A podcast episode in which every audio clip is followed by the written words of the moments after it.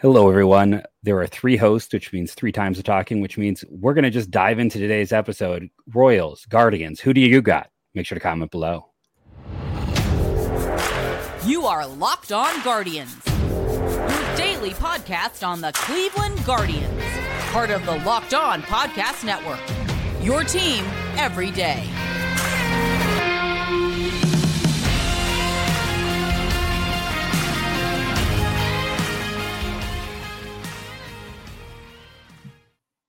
Hello, everyone, and welcome to Locked On Guardians slash Locked On Royals. I'm Jeff. We have Justin and Rylan uh, joining us today on the show. We're going to talk about uh, two teams that have definitely had their moments of rivalry. Uh, two teams that uh, I feel like have been in the same conference my entire life. It's not something you can say with years of realignment and all the changes that have occurred. Uh, I want to thank you for making whatever Locked On show you prefer, your first today and every day wherever you get podcasts. And no matter who your team is, we have you covered every day. Having said that, listen, I know Guardians fans are going to be curious about Tristan McKenzie. Justin and I will have some tweets on it. Two to eight weeks, not ideal, but we'll maybe get into that some more on the show. Uh, Rylan, thanks for jumping in and talking some uh, AL Central with us today. Thanks for having me. I always love to get together preseason with you guys and talk about uh, the, these two teams. Yes, There- it's a, it's a- there's a Royals tent and and uh, or a Cleveland tent in Kansas City now. I should say now that you've got uh, Matt Quatraro and uh, who's the pitching coach now? Uh, who was with uh, Cleveland? I I'm drawing a blank on the name. The pitching coach, oh, Brian Yes. Sweeney. Brian Sweeney. So the Royals, the Royals are coming for Cleveland's uh, best minds. Uh, former what do you Cleveland owner too. That's right. Yeah, one time minority owner for Cleveland. So uh, things are getting really Cleveland tinted down there in, in Kansas City. What are your guys' thoughts uh, on the Royals and bringing in some uh, some Cleveland minds down there? Yeah, I've been extremely happy with what's happened this offseason. I, I really look at this offseason as the first offseason of Sherman's ownership because he took over, COVID happened.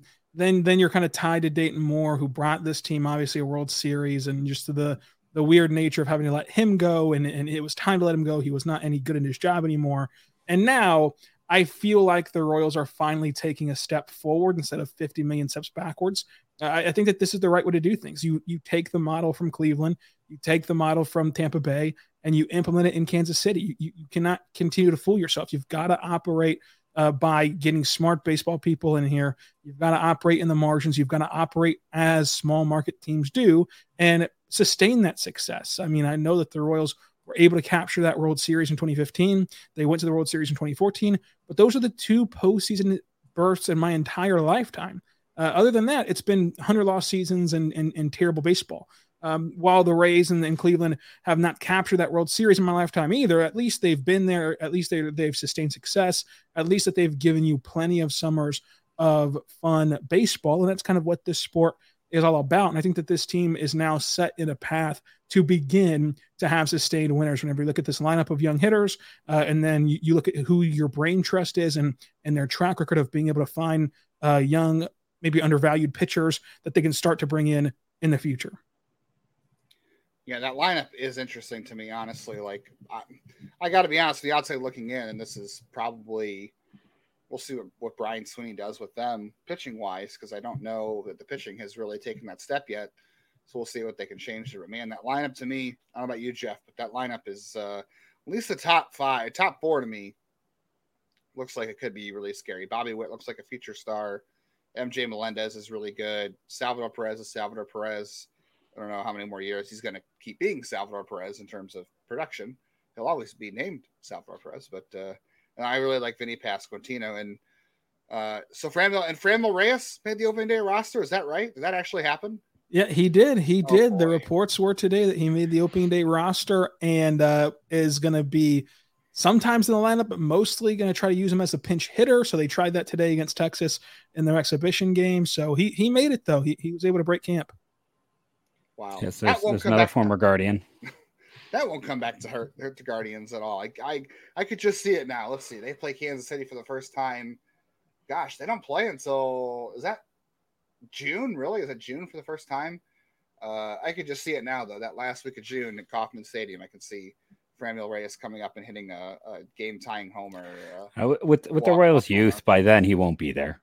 That's yeah, like you know that's there's such a good young team with good young prospects. I just feel like it's just a matter of, like when you, when you're keeping a guy to be a pinch hitter, it's I don't know. Maybe I'll be wrong, um, but uh, only twenty. Well, he'll be twenty eight. Well, we think he's twenty eight. Who really knows? But uh, it says uh, he's almost. There's 20. debate about that. Um, That's not even though, but 28 is just not that old yet. No, no, it's not. Um, 28 is not that old. That is correct statement. Um, I'm not going to imply any more of what got implied at various times last year, but uh, no, I agree. Like the top of that is such a fun lineup with those young players. Uh, I think probably the guy most Guardians fans don't know is Vinny Pasquantino. Uh, you know, Bobby Witt was was a big hype guy. MJ Melendez maybe not as well known. Um, I, would love to see him catch at some point. I know it's a hard situation with Salvi there, but with Pasquantino, uh, I feel like you know, as a day three guy who just obliterated baseballs in AAA last year. What can you tell the uh, the person who's not familiar with him? How would you describe Pasquantino?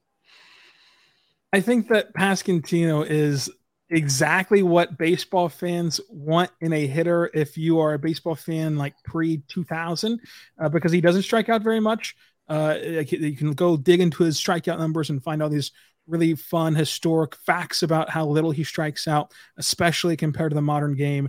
Uh, it's not just in Kansas City either. Like the host of Locked On Prospects, Lindsey Crosby, went on our show and said that he was going to lead the AL in batting average this year as uh, as a 25 year old, which is which would be incredible. I would hope I hope that that happens, and and I really do buy into him being awesome. Uh, he has a fun nickname, Italian Breakfast, and uh, I, I, think that this is a guy that you can really get around. It's a, it's a pretty swing, uh, hits for average, uh, has a nice glove at first. I think. I think that uh, maybe I'm too high in his glove at first compared to most people who are more so neutral on Vinny uh, than, than I am. But I think that he is someone that you should really watch out for. He of all these names besides Bobby Witt, obviously, Vinny I think has has some of the most pop potential uh, in the in the sense of like he will make you know who he is by the end of the year. Uh, but MJ Melendez is also up there for me. I, I, think that this lineup has actually a lot of intriguing young hitters. It's just that surprisingly, like whenever we look back on the street from like a five year ago standpoint, we thought they were stocking up on pitchers. They've all sucked except for Brady Singer.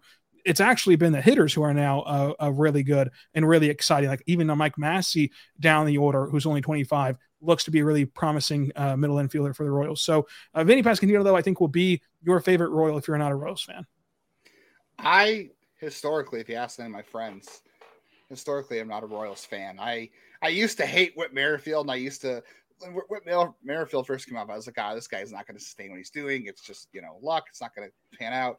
And then I, then it worked out for him, and then I just was like, I felt like forever the Royals were filled with guys like Whit Merrifield, who I'm like, "Nah, that guy's not going to keep being good. He's just going to flame out." And then it never happened, and I don't know. I just kind of applied that logic to the rest of the Royals. So if you tell me that Vinny Pasquantino is going to be my favorite Royal. If you're not a Royals fan, uh, I just assume he's going to be really, really annoying and really good. But hopefully, Italian breakfast is a lot nicer than country breakfast because uh, country breakfast uh, or English breakfast. Yeah, they they, uh, we, we can debate love, the breakfast. The Royals love big first basemen and naming them after breakfast. So I, I think it's worked out before. I hope it works out again. Yeah, they, uh, I mean, big was definitely. I think uh, I was gonna say big was definitely the key of the Dayton Moore era. It felt like uh, if you are under six foot three, you can you might as well not apply.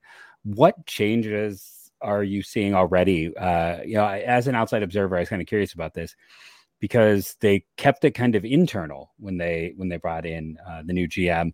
Are are you seeing big changes? Uh, is this a big switch? Is it a, a small sea change? I was kind of curious, just since normally we see these changes happen with like someone external coming in this is a, a, great topic that I think that obviously it's just guessing because no one's in the room where it happened, and I don't pretend to have any sort of sources or anything. But uh, but uh, with with JJ, I, I think JJ Picollo was in a situation where, yes, he did work for Dayton Moore, but as we know, that does not mean you agree with everything Dayton Moore ever did, or, or any of the moves that he made, or any of the strategies that he had. Like we we've all disagreed with bosses before.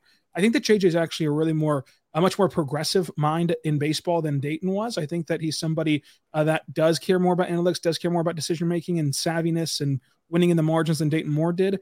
And I think that he has so far uh, proven that, and so far has proven that he deserves a, a fair shake and not to just kind of put him in a box of well, this is just Dayton Moore Jr. Because while he did learn from Dayton Moore, while he did you know be an executive under Dayton Moore, uh, that does not mean that he agreed with everything Dayton Moore ever did. I think that one of the big things that you're seeing this year is not holding on to guys uh, just because they have emotional value to the fan base and more so wanting production uh, and, and, and making some controversial decisions. Like I don't feel like Dayton Moore would ever make a controversial move in his life.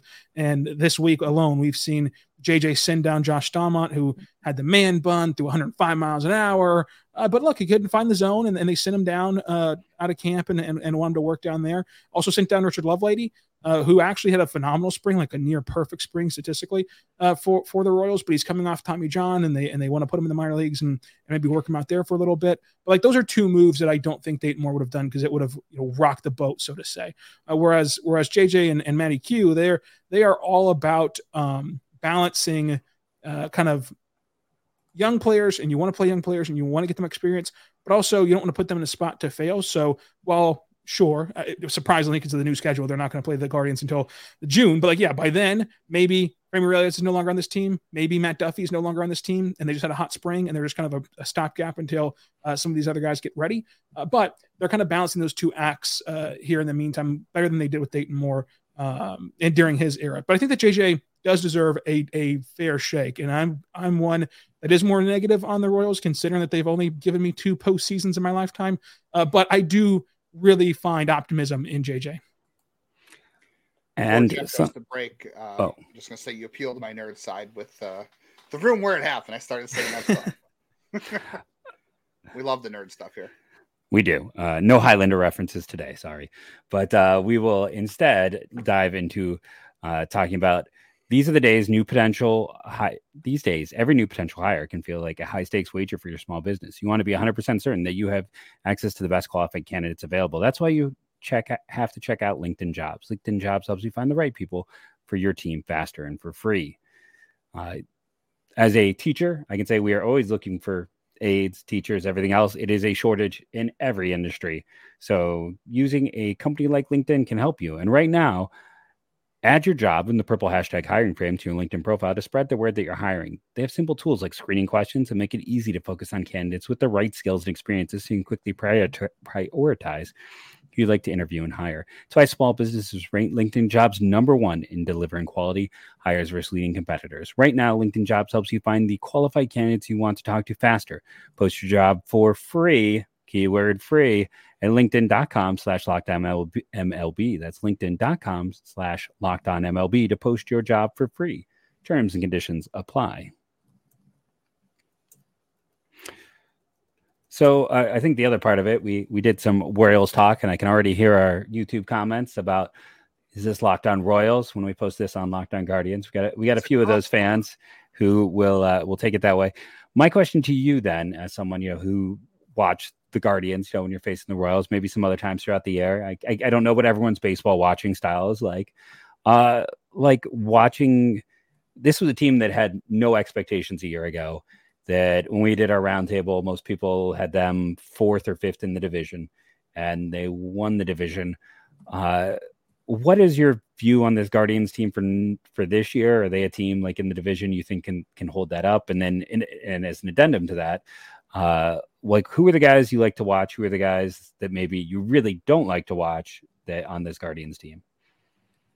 Yeah, I mean, I might be a myopic Royals fan in saying this, but I think that the Steven Kwan phenomenon started in Kansas City. So yeah. uh, obviously, I have a very bad memory of him just dominating Kansas City and and becoming a household name for the entire rest of the season. But uh, this Guardians team reminds me a lot of the 2015 Royals in the sense of the lineup. Like the lineup, I don't think if you brought it over to Joe Random on the street, they'd they'd know a lot of the names or would have any kind of fond memories of a lot of the names, but they just get the job done and they're able to uh, string together some runs and string together success and, and, and kind of pass the line as you know keep the line moving is what Kansas City used to call it back in the day. I think that this lineup is interesting to me because there's a part of me that just wants to default to like, well, they won it last year, they're going to win it again. And there's another part of me that that kind of wonders, well, these guys are all really young, and now that they've been through the big leagues and big league pitchers have now seen them perform, is there is there a world in which they take they have a regression year, so to say,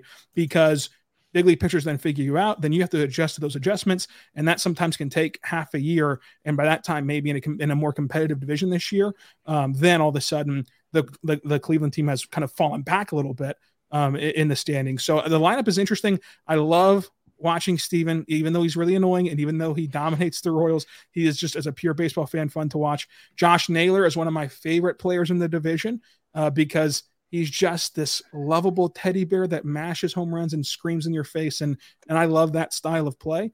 That's then, a minority and, in the division outside of Cleveland. I'll say you yeah. are in a very small White group. Sox, I just have to interrupt. don't like and him. twins and twins do not like him. True.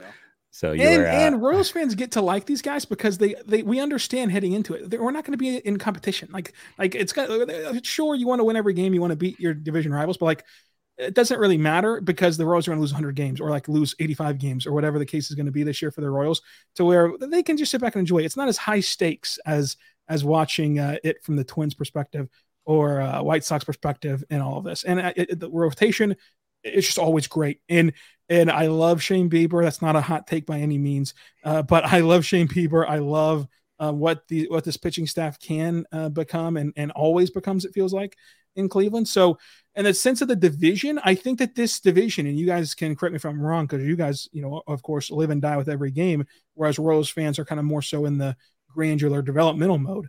But I feel like this division goes from one of the most sleepy, boring divisions to instantly one of the more fun divisions in baseball this year because I think that the White Sox are going to get a lot better with Pedro Grifol as their manager. I think that he's going to make them um, perform at a higher level than Tony could. I think that I love what the Twins did in, in, improving their pitching depth. I love Pablo Lopez. I love what they've added to, to their roster. They get better. And Cleveland. Like again, Cleveland's roster might not appeal to random baseball fans on the East Coast or West Coast or people that don't kind of follow uh, this division, but the lineup always produces, and, you know, and this this organization always finds talent to where they're not going anywhere, and they have probably the best skipper in the division. I don't think that that's controversial to say either.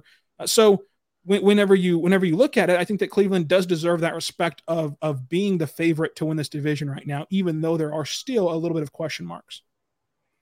Yeah, I think it's still up for grabs. I mean, I think Cleveland probably is the favorite. I mean, we're going to be biased and say that, but they did it last year, even though I didn't expect them to be as good as they were last year. I think I had I had them close to 500 last year, so it was really unexpected. And like you said, there could be there could be some regression. We already found out tonight that Tristan McKenzie could miss two to eight weeks uh, of action, and uh, I think Jeff and I will try to address that towards the end of the podcast. But uh, yeah, a lot of things you know could throw a wrench into it. And and funny enough, the two teams last year, I know the Ti- Cleveland struggled with the Tigers last year. Like out of all the teams in the division, Cleveland went ten and nine against the Tigers last year, which is really odd. I think they were twelve and seven against KC, so they felt, fared a little bit better. But I feel like there were nights where they had a hard time with Kansas City. I mean, Clase had that one weird blown save out there. Uh, they had a rough opening part of the season in Kansas City outside of Steven Kwan going absolutely berserk. Um, you brought up an interesting topic that I know we kind of discussed, and uh, if you're listening out there to, to any of the Locked On podcasts, the Locked On AL Central podcast should be coming out into your feeds here this week. So uh, stay tuned for that. And uh, one of the topics that was brought up on that, I'll spoil a little bit early, was would you rather um, would you rather win the World Series once and then be terrible for you know however long, or would you rather be competitive every year and not really know the outcome? And I, have had this debate with a lot of people because this is obviously Cleveland hasn't won a World Series since 1948. The Royals were in back to back World Series and they won one of them, but they've been pretty dreadful otherwise. Um, well, I guess they weren't that bad in 2017. They were, you know, in the race. Um, or was that 2016? I can't remember. They, they were good. 16, they were in there and then they fell off at the very end. Yeah. But, you know, they, it's been tough to watch, I assume. So my, my thinking has always been it's a six month sport. Like April to September is a long time. If you want to capture baseball fans as long as possible, I'm much more interested personally in a season where you could win 85 to 92 games and you know your outcome in the playoffs is very unknown um, but some people are like, ah, championship or bust. To me, the championship or bust mentality is so is so bad because if the only way you can enjoy your any any sport, not just baseball, if you if the only way you can enjoy watching a, your team play uh, in a season is if they win the championship, otherwise it's a failed season, you're going to be really miserable every year. Except like you know all those years being a Tom Brady fan or something like that's the only time you could guarantee you wouldn't be. But so what what are your thoughts considering your team has been it's been it's been opposites. You know, Cleveland's been pretty good for the most part and haven't haven't gotten over the hump. The Royals haven't been quite as good, but you know they did make it to the promised land, and, and flags do fly forever.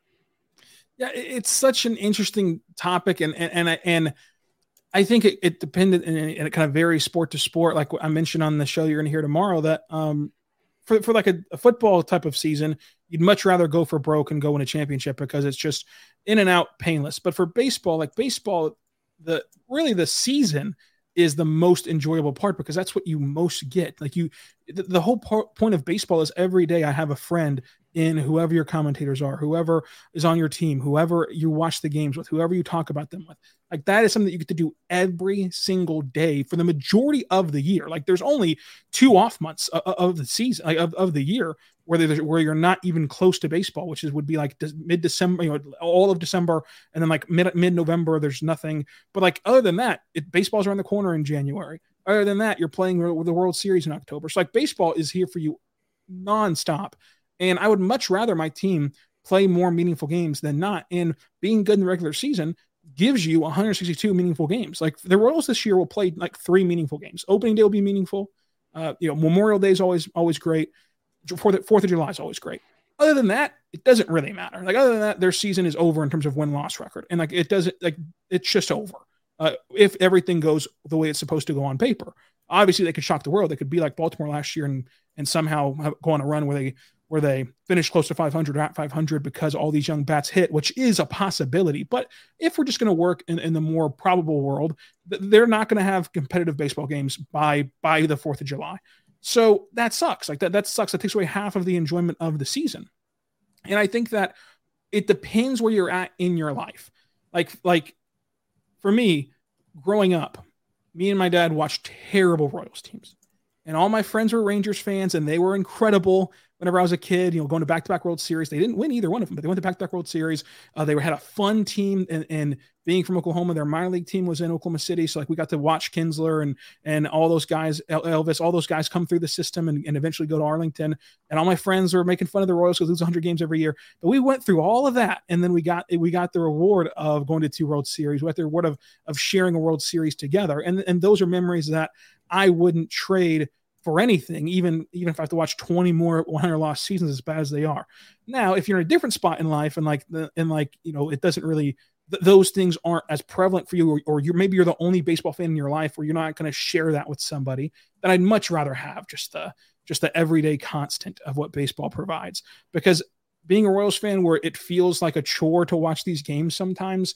Uh, b- before they called everybody up, like like two years ago, whenever they had nobody and they were losing 100 games, and they, they didn't even have a Bobby Witt or MJ Melendez to get excited about at that point at the big league level. Uh, it, when it feels like a chore to watch your team, that just sucks because ba- the, the whole point of baseball, like I said, is more of a social aspect. But that's kind of where I'm at. I would much rather be the Rays and much rather be the Guardians than Kansas City, even though they fell short in the World Series the Rays have been to the World Series in my lifetime the same amount as the Royals have, and they've been in the playoffs a whole lot more. To where if a ball bounces differently, then all of a sudden you can win a World Series. Like what happened in Kansas City, 2014, they had a magical, just unseen comeback in the wild card game.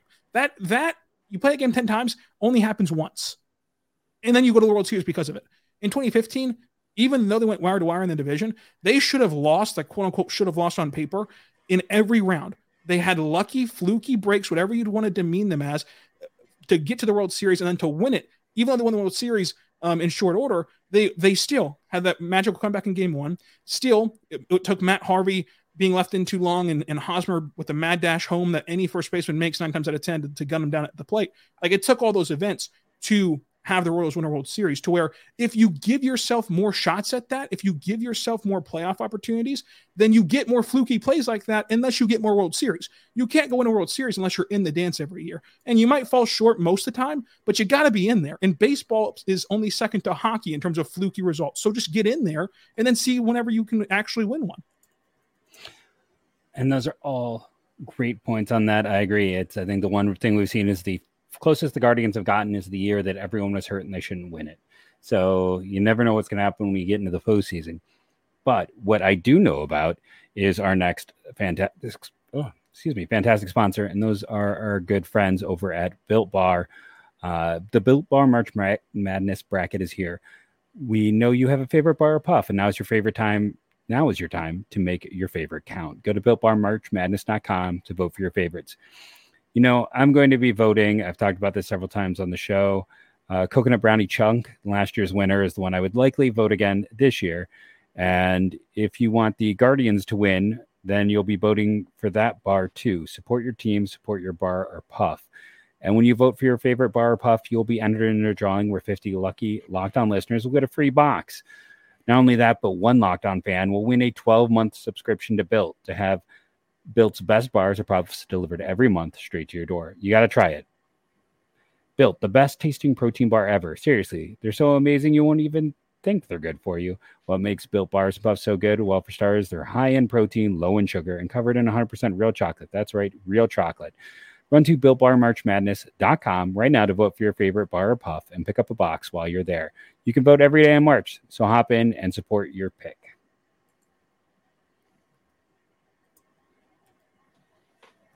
It is such a weird, a weird situation. They're not playing till till June this year. I feel like for years it was like, you know, you'd play the Tigers and the Royals like right out of the gate like six or seven times, and then they wouldn't play again until like July. It's going to be really, really weird not to have all those matchups. Like th- there would be a stretch there where like you would see Kansas City for two straight months, and then you wouldn't see Kansas City again until until the end of the year. I'm kind of curious to see how that that changes things in the division. Um, what, what are your what are your thoughts on, on the schedule change, uh, Rylan? I think that this this is the only division that's negatively impacted by it because if yes. you do get if you do get good in this division, you get to beat up on Detroit and you get to beat up on Kansas City. Uh, whereas in other divisions, it's a godsend that the Orioles no longer have to bash their head against the Yankees and, and bash their head against uh, you know the Blue Jays every time you turn around. And, and goodness gracious, the the West and the NL and, and, and even now with the Rangers getting better in the AL as well. Like there's there's no other division in baseball where it, it hurts them more than it does in this division. Uh, the two East divisions, the two West divisions uh, are both a bloodbath where you like getting away from those guys as much as you can. Uh, and, and sadly for you guys who are actually competitive this year, like it, it's it's going to suck not getting to have the punching bags in the division as often. To where to where I think that from that perspective, it's it hurts you know Cleveland in the in the immediate future. I think for baseball though, it's great. I think that for baseball as a sport, it's awesome that you're going to get to watch every single superstar this year that's healthy as long as they're healthy whenever they play your team. But that's the case in any season. I think that baseball is so regionalized, and and and you mentioned you know you don't want to you know forecast anyone's baseball viewing habits. Like it, if you're going to watch your team play, they play every day, and that's probably the only bandwidth that you have is one game per day. And so if your team never gets to go play the Angels, you never get to watch Shohei Ohtani Uh, so uh, and you know so getting to see him come to town or, or, or getting to have your team go out there to where you're going to watch him on television, um, that, that I think is great for baseball and great to, to start the process of um, having more marketable stars. We, we've been talking about this for years of there's no marketable guy, maybe because the majority of your audience doesn't get to cross over and see a lot of these guys. So I do think that the schedule works out good.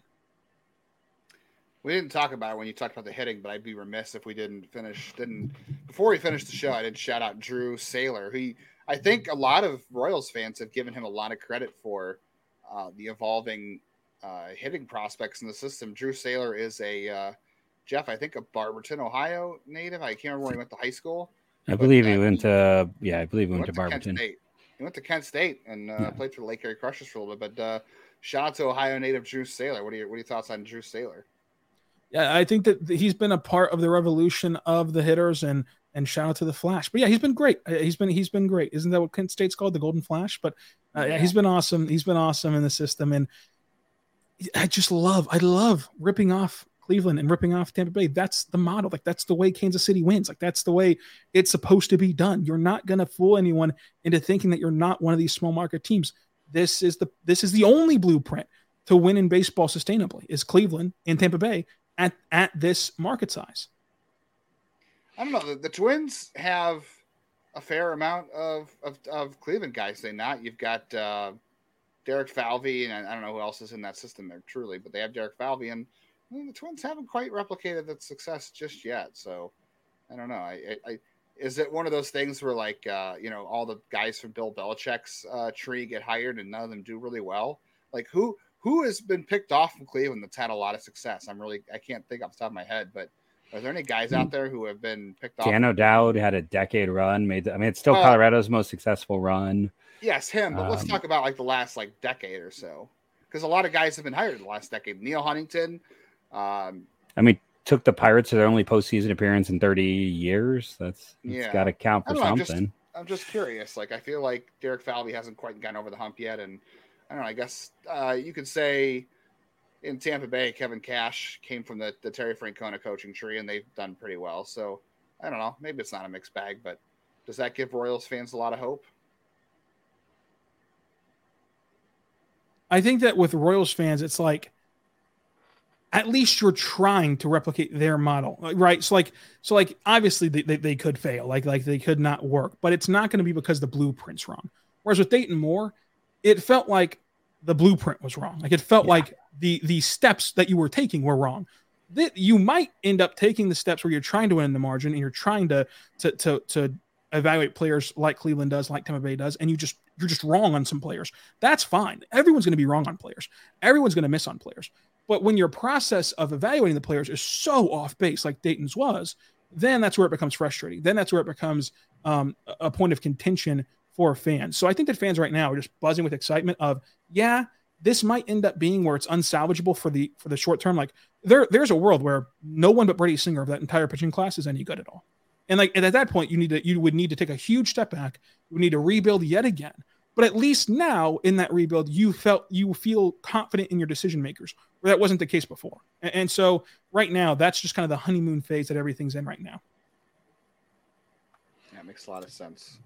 Yeah, that was, you know, I just remember watching that draft class unfold where it's five pitchers in a row and, you know, that very specific type. And I agree. It, it, was definitely, I remember hearing stories about like if you were a college player back when I wrote about the draft, that you would respond to questions differently if you're talking to the Royals because you did not want to seem too analytical as opposed to if you're talking to a team like the Guardians. Uh, so it's, uh, I do agree. It does seem like a important change in Kansas City has happened. And, you know, we were talking before the show. The fun thing is uh, this year's draft class looks like one for the ages so far. So originally it maybe didn't look great for KC, but it looks like they'll get another high end prospect uh, sitting where they are. And at least, again, you, you have to have that solid base. Uh, if you're a Cleveland fan, we have all seen what happens through our football team, what happens when the ground is not solid and you are constantly stuck in that building cycle. So, yeah, uh, I guess if you're a Guardians fan, it's unfortunate because it does seem like the Royals finally have a solid base in place. And, uh, but uh, Rylan, thanks for joining us. Thanks for for jumping in here. You know, it, it's it's fun to talk division. It's it's fun to get that outside view, and uh, it's fun to talk with one of the other hosts who's who's been around for a very long time. I know you and I are some of the bedrock guys. Justin, uh, I'm very grateful has joined me here on the show. But it's it's it's nice to always see the familiar faces still being there, running these these teams in the AL Central, where we've had some turnover. I think you and I are about it since uh, maybe two years ago. We're the only one who have been here for two seasons.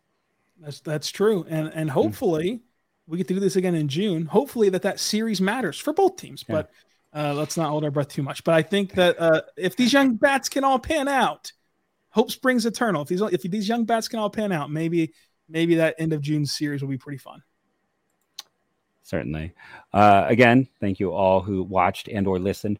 Remember to uh, to download, subscribe, like, uh, leave a review on iTunes, all that fun stuff. Uh, you know, download every day. That just is a simple thing you can do to help both of our shows grow. And make sure to to subscribe on YouTube. Uh, thank you all for listening. And the part that might get cut out on the Royals end, but the way we end every show is go, go, Guardians, go.